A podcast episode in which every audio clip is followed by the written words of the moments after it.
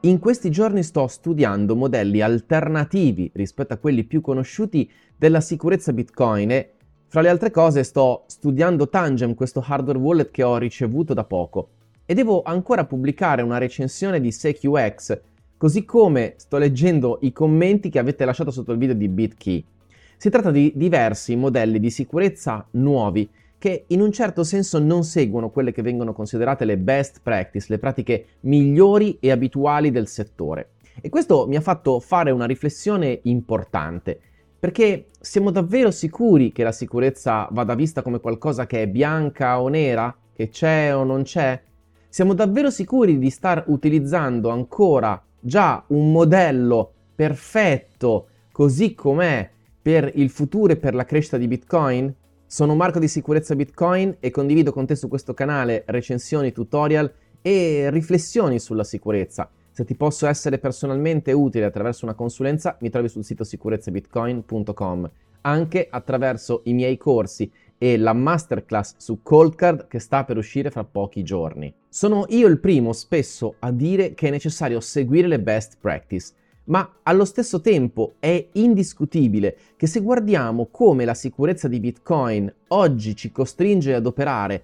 a come sono le interfacce dei programmi che utilizziamo, a come funzionano gli hardware wallet, bisogna studiare modelli migliori per il futuro. E proprio chi lo fa, ad esempio Tangem, che propone un hardware wallet del quale ti porterò una recensione approfondita, che non usa un seed mnemonico, che è un singolo chip che non è in qualche modo attaccabile come lo sono normalmente da diversi punti di vista gli altri hardware wallet, bene, si capisce che alcuni nuovi modelli di sicurezza sono estremamente più semplici, utili e potrebbero essere davvero la chiave per il futuro di Bitcoin, per la sua crescita esponenziale. Bene, la stessa cosa, lo stesso aspetto che ci potrebbe davvero consentire di arrivare a molte, molte più persone, quando viene sottoposto a quelle persone che già fanno parte del mondo Bitcoin, fa letteralmente storcere loro il naso. Ne è una prova, per esempio, i commenti frequenti che leggo sotto il video di BitKey, l'hardware wallet presentato da Block di Jack Dorsey che verrà prossimamente inviato a chi lo ha preacquistato. Insomma, tutte quelle soluzioni che vanno fuori dalla psicologia abituale e dai percorsi che già conosciamo e ai quali siamo abituati, spesso inducono nelle persone che già detengono Bitcoin una reazione di fastidio perché si sentono insicuri all'idea di utilizzare un nuovo modo, un nuovo percorso. Ma ti porto questo esempio di Tangem perché è estremamente più semplice utilizzarlo. E la prima cosa che ho notato quando l'ho preso in mano e l'ho collegato al mio smartphone è che questo poteva essere davvero un hardware wallet che mia nonna o i miei genitori ultra settantenni potrebbero utilizzare facilmente, anche senza capire tutta una serie di aspetti che si nascondono dietro alla self-custody. Ho anche completato da poco il corso Bitcoin Custodia Sicura e non sono bastate 60 lezioni per trasmettere tutto ciò che oggi è realmente necessario alle persone per detenere Bitcoin in sicurezza. E questo continuamente mi fa riflettere e questo continuamente mi fa venire la voglia di sperimentare percorsi, strumenti nuovi, perché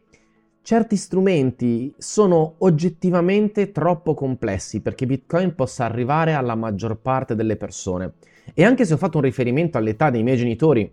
in realtà ci sono moltissimi giovani, anche sotto i 30 anni, che non sono minimamente in grado, che non sarebbero mai minimamente in grado di valutare la sicurezza di un portafoglio Bitcoin perché non hanno magari realmente mai utilizzato approfonditamente un computer e usano magari solo uno smartphone o un tablet e forse non avranno mai una visione talmente dettagliata della sicurezza informatica o dell'uso di un computer per riuscire effettivamente a detenere in sicurezza i propri fondi.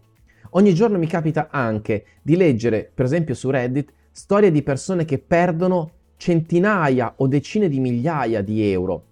in bitcoin o in criptovalute per errori banali, ma che dal loro punto di vista tanto banali quando li hanno commessi non lo erano. Insomma, non posso che riflettere sul fatto che la sicurezza non è bianca e nera e che se non accettiamo, tra virgolette, una visione diversa, se non usciamo da certi schemi, che oggi sono il miglior modo per detenere Bitcoin, ma che domani potrebbero non rappresentare più davvero la strada maestra per avere un proprio portafoglio, molto molto difficilmente riusciremo a far proliferare Bitcoin, a far arrivare Bitcoin a più persone rispettando quei principi che sono dietro la self-custody e che, sui quali Bitcoin si fonda, come l'incensurabilità, il reale possesso delle chiavi. Insomma, sto riflettendo a fondo perché io sono il primo che oggi mi rendo conto che alcune pratiche vanno seguite e che per esempio un seed mnemonico è uno strumento importante, interoperabile, che ci permette di ripristinare per esempio un portafoglio su un hardware wallet di un'altra marca rispetto a quello che abbiamo e ci dà la sensazione di avere un controllo che va al di là del singolo strumento e che ci dà anche la sensazione di non doverci affidare così tanto a una singola azienda. Ma poi penso al fatto che io sono il primo che alcuni dettagli della sicurezza di alcuni prodotti, che alcuni software o il codice sorgente di quei software non li può veramente verificare in dettaglio e che anche se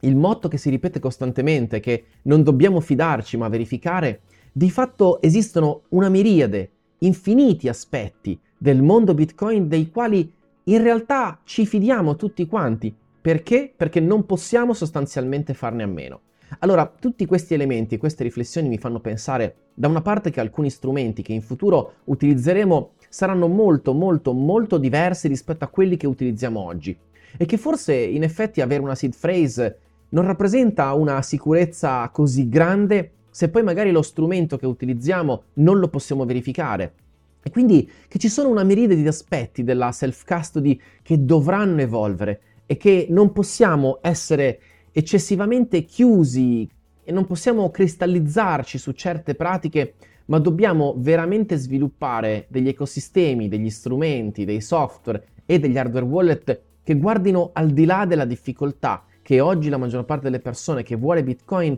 accetta di gestire, ma che non ci potranno mai permettere di arrivare a miliardi di persone con Bitcoin. E che sono proprio quegli aspetti complessi e complicati che portano la maggior parte delle persone e anche molte persone che so guardano i miei video a detenere criptovalute o bitcoin sugli exchange, perché alla fine ci sono rischi e rischi ed è difficile valutare i rischi della self-custody quando non si è realmente tecnicamente competenti e coscienti di tutto quello che c'è dietro. E allora semplicemente molte persone preferiscono assumersi il rischio che un grande exchange, e alcuni sono così grandi da pensare con grande difficoltà che possano fallire, ecco, molte persone preferiscono affidarsi all'idea che un exchange possa fallire piuttosto che loro stessi possano fallire o fare degli errori magari banali dei quali potrebbero addirittura nemmeno rendersi conto fino a quando i loro fondi non saranno effettivamente spariti dal portafoglio